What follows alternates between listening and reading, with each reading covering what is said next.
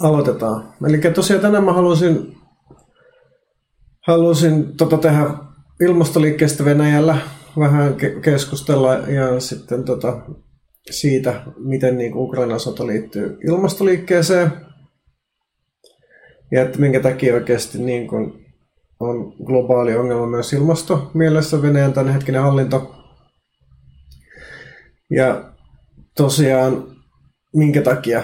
Mä haluaisin tästä puhua lisäksi, että silloin kun Ukrainan sota alkoi helmikuussa, niin monet kaikenlaiset tahot alkoi toimimaan, toimimaan ja tukemaan Ukrainan liikkeitä ja Ukrainan vastarintaa. Ja myös, myös oli enemmän kiinnostusta venäläisiin liikkeisiin. Mutta no yleensä sitten nyt on taas nähtävissä, että, että kiinnostus on ehkä vähentynyt ja ihmiset on ikään kuin siirtynyt omiin entisiin, tai liikkeet on siirtynyt omiin entisiin käytäntöihin ja rutiineihin, jotka sitten välillä näyttää siltä, että ikään kuin sitten koko sota ei ehkä olisi enää olemassa. Usein tosiaan niin kuin sitä mukaan, kun kansanliikkeet kasvuu, kasvaa, niin se johtuu niiden erikoistumiseen ja sitten myös niiden näkökulmat kapenee eikä asioita sellaiset niin keskinäisyhteydet, mitä erilaiset maailman ongelmat liittyy toisiinsa, niin on välttämättä niin selkeitä. Ja sinänsähän Suomessa ympäristöliikke reagoi hyvin niin kuin nopeasti. Venäjän hyökkäyssota Ukrainassa ehkä, ehkä tehokkaammin kuin muualla päin maailmassa. Esimerkiksi elokapina Greenpeace pysäytti Venäjältä hiiltä. Suomeen tulee junan. Ja sitten myös Greenpeaceilla on ollut paljon erilaisia aktioita, niin kuin tällaisia myös symbolisempia aktioita fossiilienergiatuontia vastaan Venäjältä. Ja sitten myös on sellainen eri Planet, eurooppalainen järjestö, jossa on suomalainen, suomalaisia työntekijä mukana, niin teki tällaisen Switch of Putin-kampanja, joka oli idea, että se olisi tämmöinen kansainvälinen energia boikottikampanja Venäjä vastaan.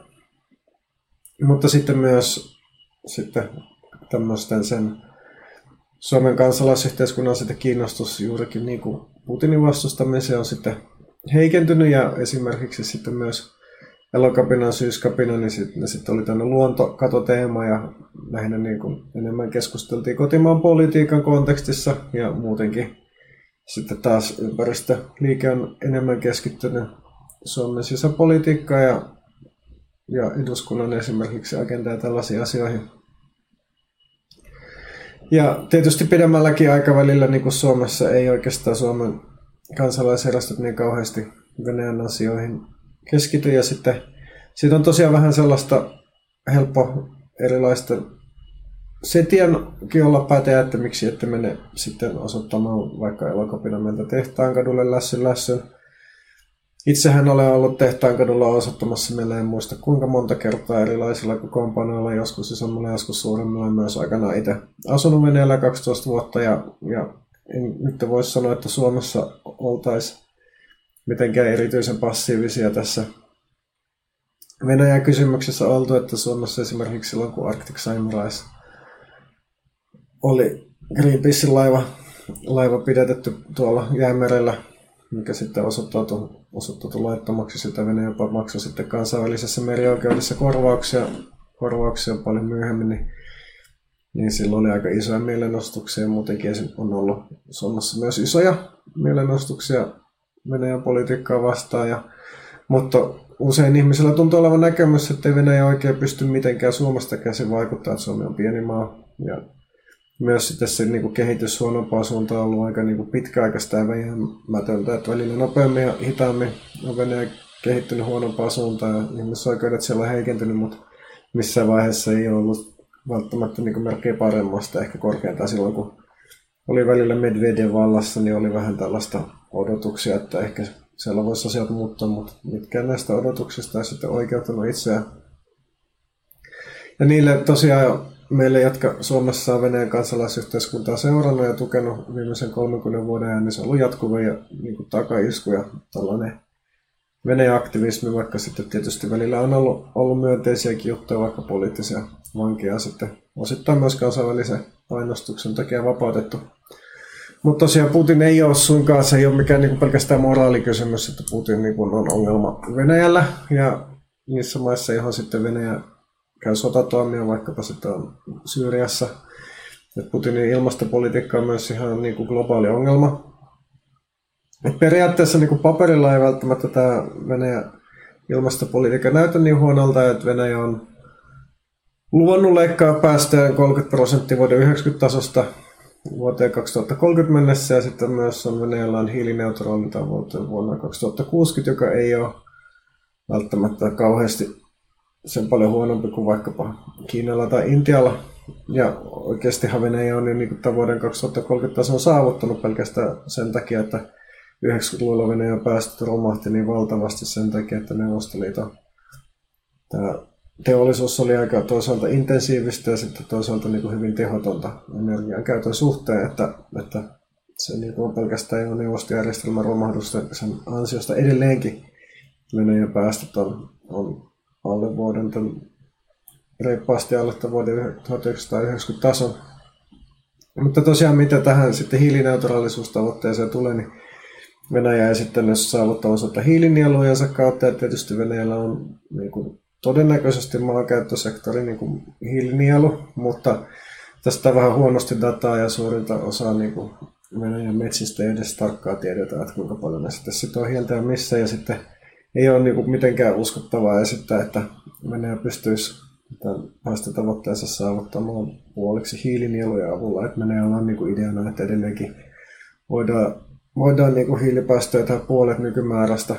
Ja Oikeastaan todennäköisesti tämä tavoite on vain sellaista käsiheiluttelua, että on niin kuin haluttu osoittaa jotain, että on haluttu pysyä erilaisissa kansainvälisissä pöydissä eikä olla ikään kuin, niin kuin hylkiä asemassa kansainvälisessä neuvottelussa, mutta varsinaista intressiä ilmastopolitiikkaa ei Venäjällä varmaankaan ole. Ja myös ylipäätänsä niin näitä pitää tarkastella siinä kontekstissa, että mitä laista tämä ilmastokeskustelu on Venäjällä että Venäjän niin virallista tällaista hyväksyttyä valtion mediaa, niin sitä kiinnostaa lähinnä vain niin Greta Thunbergille naureskelu osana tällaista yleistä niin anti-woke-agendaa ja konservatiivista arvojen puolustusta, mutta välttämättä Venäjän oppositio ei tässä kauheasti sen paljon parempi.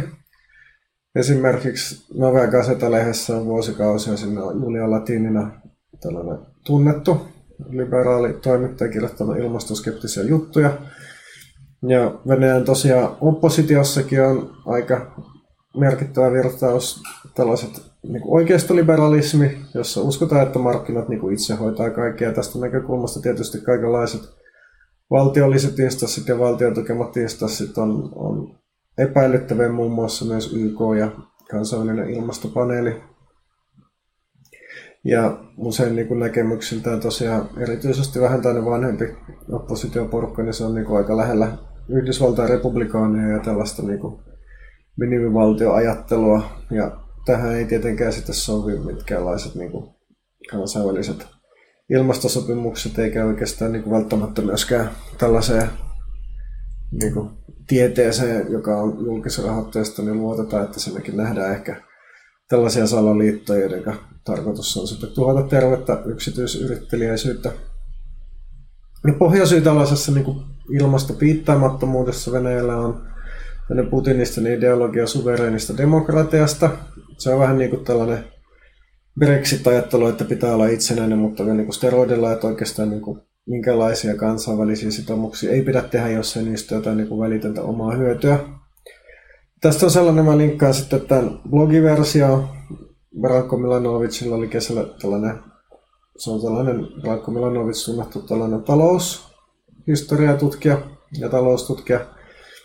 Mutta hänellä oli niin kuin ajattelu, että mahdollisesti Venäjä ei edes niin, niin kuin kiinnostunut koko Ukrainan sodasta pelkästään mistään niin kuin alueen laajentumisesta tai, tai suoranaisesta saavutuksesta, vaan pointti oli vaan niin kuin luoda olosuhteet, jotka mahdollistaisi Venäjällä tällaisen niin kuin suvereenisuuden toteuttamisen putinistisen idean mukaan, eli mahdollistaisi, että Venäjä pystyisi erottautumaan kansainvälisestä viitekehyksestä, että ainoastaan tällaisessa niin kuin sota-olosuhteessa se kansa pitää legitiiminä sitä, että ei enää niin kuin osallistuta vaikkapa Euroopan ihmisoikeustuomioistuimiin tai muihin tällaisiin kansainvälisiin kuvioihin. Mä en ehkä niin kuin usko tähän sellaisena osta tätä Milanovicin hypoteesia, ja varmasti niin kuin edelleenkin Venäjä tulee osallistumaan kansainvälisiin sopimuksiin aina silloin, kun se on sille itselleen jollain tavalla edullista. Esimerkiksi just tämä Budapestin vuoden 1994 sopimus Ukraina ydinaseeriisunnosta oli tietysti hyvin edullinen Venäjälle, koska se mahdollistaa sen, että Venäjä pystyy uhkaamaan Ukraina ydinaseilla ja hyökkäämään sinne ilman, että sitten Ukraina pystyy vastaamaan ydinaseella. Mutta ilmastosopimukset tuskin sitten on enää sitten sen jälkeen, kun ei enää riitä tämä Neuvostoliiton talousromahduksen aiheuttama ilmastopäästöjen leikkaus, niin niiden jälkeen ei varmastikaan sitten enää ilmastosopimukset ole sellaisia sopimuksia, joita Venäjä pitäisi omien etujensa mukaisena. Ja ylipäätänsä vielä ehkä sellainen syvempi ajattelu, niin mikä on putinis, paitsi putinismia myös yleistä ajattelua Venäjällä, että kaikki asiat on nollasumapeliä. Se myös niin kuin heijastaa usein sitä, miten yritykset ja talouselämä toimii Venäjällä. Et ei uskota niin kuin välttämättä kauheasti yhteistyöhön ja synergioihin, että uskotaan enemmän niin kuin sitten tällaiseen taisteluun, taist, joko dar, darwinistiseen taisteluun, jossa vahvimmat voittaa. Ja Venäjällä on tosiaan, ja tässä niin kuin kontekstissa en usko, että, että, että Venäjällä, Venäjällä sitten pidettäisiin mitään niin kuin ilmastopolitiikkaa arvossa nykyistä vallanpitäjän toimella.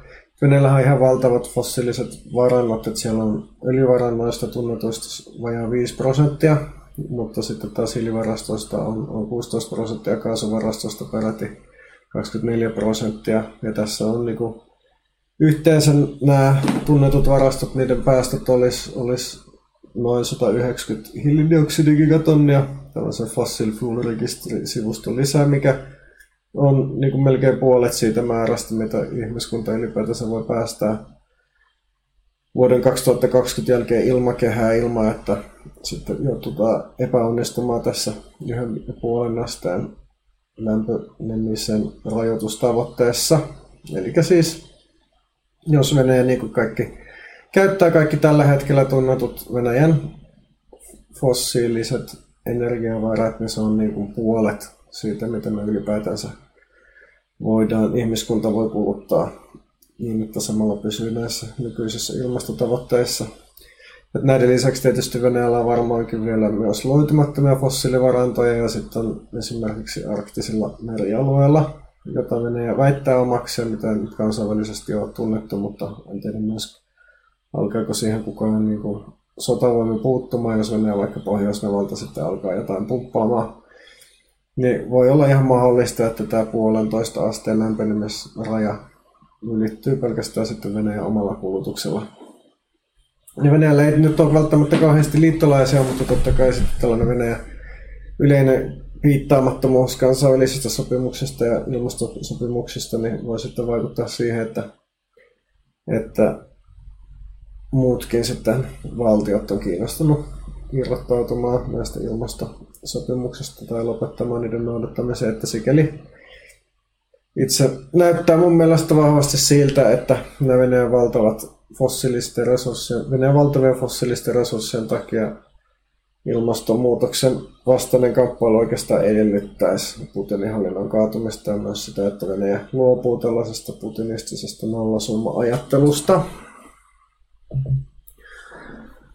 Mutta joo, mutta mitä sitten tosiaan Venäjän hallinto kaatuu, se on vähän laajempi kysymys. kysymys. Tietysti tällä hetkellä Venäjällä ei ole kansalaisyhteiskunta kovin hyvässä hapessa, ei ole onnistunut estämään sotaa, ei ole onnistunut estämään liikekannallepanoa.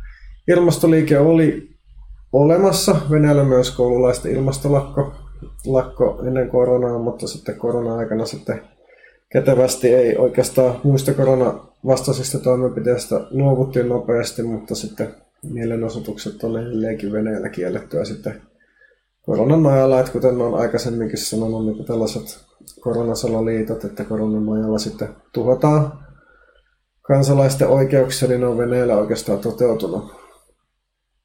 Ja tosiaan en edes näe, että miten niin nykyisen järjestelmän kontekstissa mikään ilmastoliike olisi Venäjällä mahdollinen, koska siellä ei ole tosiaan poliittisen vaaleihin osallistuminen tai sen enempää mahdollista kuin mielenostuksesta, että oikeastaan tämä koko niin ilmastoliikkeen syntyminen Venäjällä myös edellyttää sitä, että nykyinen hallinto kaatuu. Ja tietysti hallinnon kaatuminen todennäköisesti niin on, on, riippuu täysin myös sodan lopputuloksesta, että mikäli Venäjä voittaa sodan Ukrainassa, niin hallinto vaan tota, vahvistuu ja tulee voimakkaammaksi ja entistä legitiimäksi. Ja, ja mikäli sitten sota hävitään, niin sitten silloin sitten hallinnon kaatuminen tulee mahdolliseksi. Mutta siitä tota, sitten jatketaan toisella kerralla tai ehkä mahdollisesti joka kerralla, koska kuitenkin tämä venäläiset liikkeet ja kansalaisliikkeet on, on tällainen jatkuva teema. Tulkaa 6.7. päivä Helsingissä Pakkasukko Putinia vastaan festivaaleille. Ohjelmaa koko ajan tota, suunnitellaan ja sitä päivitetään ja tiedotetaan varmaan vielä tämän viikon aikana. Ja meillä oli tosiaan, niin kuin kutsuttiin, oli tarkoitus kaksi vuotta sitten kutsua venäläisiä ilmastoaktivisteja, mutta festivaaleille. Mutta nyt tosiaan on ilmastoliike kaput toisella hetkellä Venäjällä ja sitten keskitytään niin sodan ja Putinin vastustamiseen, mutta kuten tässä nyt toivon mukaan ehkä tuli selitettyä, niin, niin ilman Putinin kaatumista ei ole Venäjällä myöskään mitään ilmastoliikkeellä mitään tulevaisuutta ja sitä myöten sitä ei ole myöskään niin maailmallakaan. Tai sanotaan, että globaali ilmastoliikkeen haasteet ainakin tulee olemaan paljon suuremmat. Ja Putinin kaataminen sitten tosiaan pitää sitten Venäjältä käsin tehdä, että koska Venäjä on ydinasevaltio, niin sinne ei voi ulkopuolelta hyökätä ja vaihtaa siellä vallanpitäjiä, että sen takia on ihan ensiarvon sen tärkeää olla kiinnostunut venäläisestä ympäristöliikkeestä ja kansanliikkeestä ja, ja ylipäätänsä sodan ja, ja nykyistä vallanpitäjän vastaisesta liikkeestä. Mutta joo, tässä oli nyt kaikki tällä kertaa ja jos tosiaan joku tuli mukaan myöhemmin, niin nauhoitus on sitten varmaan muutama päivän sisällä mun YouTubea kanavalla ja podcast-palveluissa ja sitten jonkinlainen blogiversiokin on sitten tulossa. Mutta katsotaanpa minkälaisia tota, minkälaista kommenttia oli. Mitä arvioit? Haluaako Venäjä Ukrainan, hajoako Venäjä Ukrainan sodan johdosta? No, en usko, että Venäjä hajoaa Ukrainan sodan johdosta. Siis jotain, ehkä jos alkaa isot tällaiset protestiliikkeet Venäjällä, niin on niin muutamia alueita, jotka saattaa erota. Erota, jotka on esimerkiksi vähemmistö enemmistöisiä, esimerkiksi just Tsetsenia ja, ja Tatarstan ja Sahan tasavalta, ehkä Tuva. Mutta näitä ei ole paljon ja nämä ei ole, niin kuin, on aika perifeerisiä. että Venäjällä sinänsä aika niin kuin, ei ole isoja kulttuurieroja niin kuin etnistä, etnisesti venäläisten alueiden välillä ja aika niin kuin selkeästi samanlainen identiteetti, että, että se niin kuin keskustelut, että sitten kriisin sattuessa sitten Venäjä voisi kokonaan hajota, niin ne on mun mielestä vähän niin kuin todellisuudesta irrallisia, että se on vähän niin kuin sama, että koska Suomessa on vähän eri poliittisia puolueita, eri murteita, että sitten Suomi hajoisi, jos tulisi joku iso, iso talouskriisi, että ei vaikuta niin kauhean, kauhean todennäköiseltä, että Ahvenanmaa tietysti voisi helposti Suomesta erota, mutta muut, muut alueet tuskia Venäjällä ehkä niin kuin vähän sama kuvio.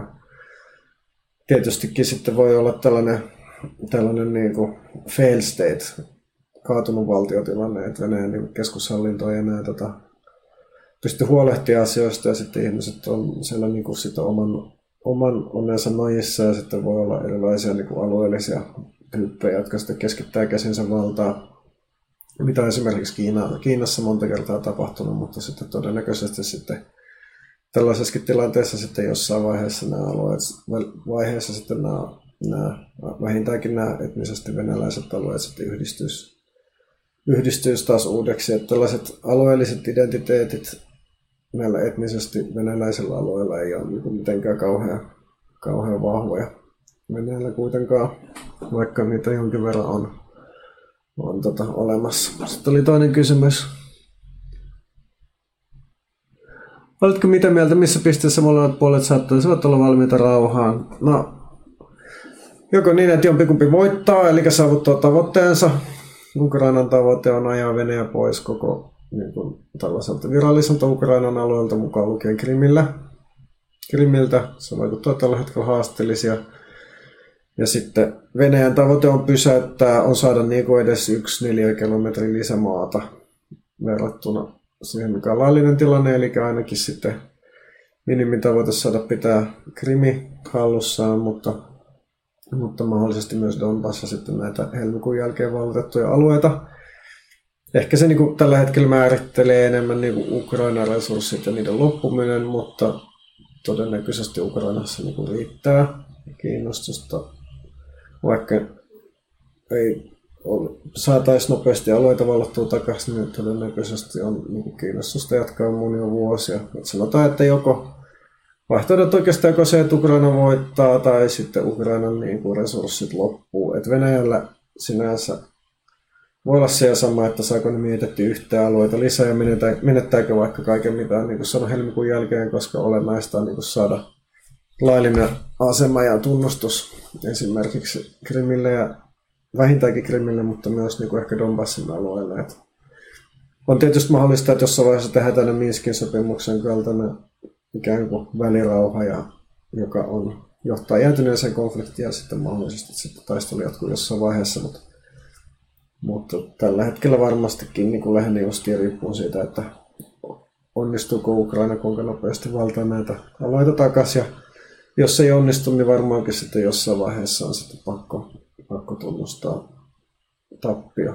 Ja, ja jos onnistuu, niin mä en tiedä sitten ehkä voi olla, että voi olla, että tota, esimerkiksi Ukrainalle sitten voi jossain, voisi ehkä riittää, että valottaa esimerkiksi Donetsk ja Lugansk, mutta sitten Krimiä, vaikka Krimiä ei onnistuttaisi valtaamaan, mutta varmasti niin kuin viimeiseen asti Ukraina yrittää, sa- yrittää saada myös Krimin takaisin.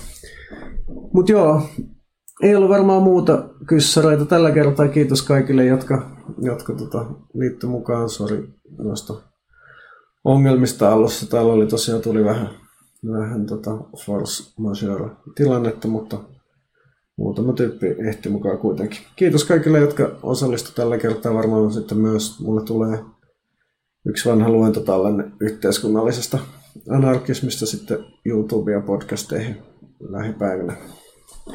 Yes, kiitos.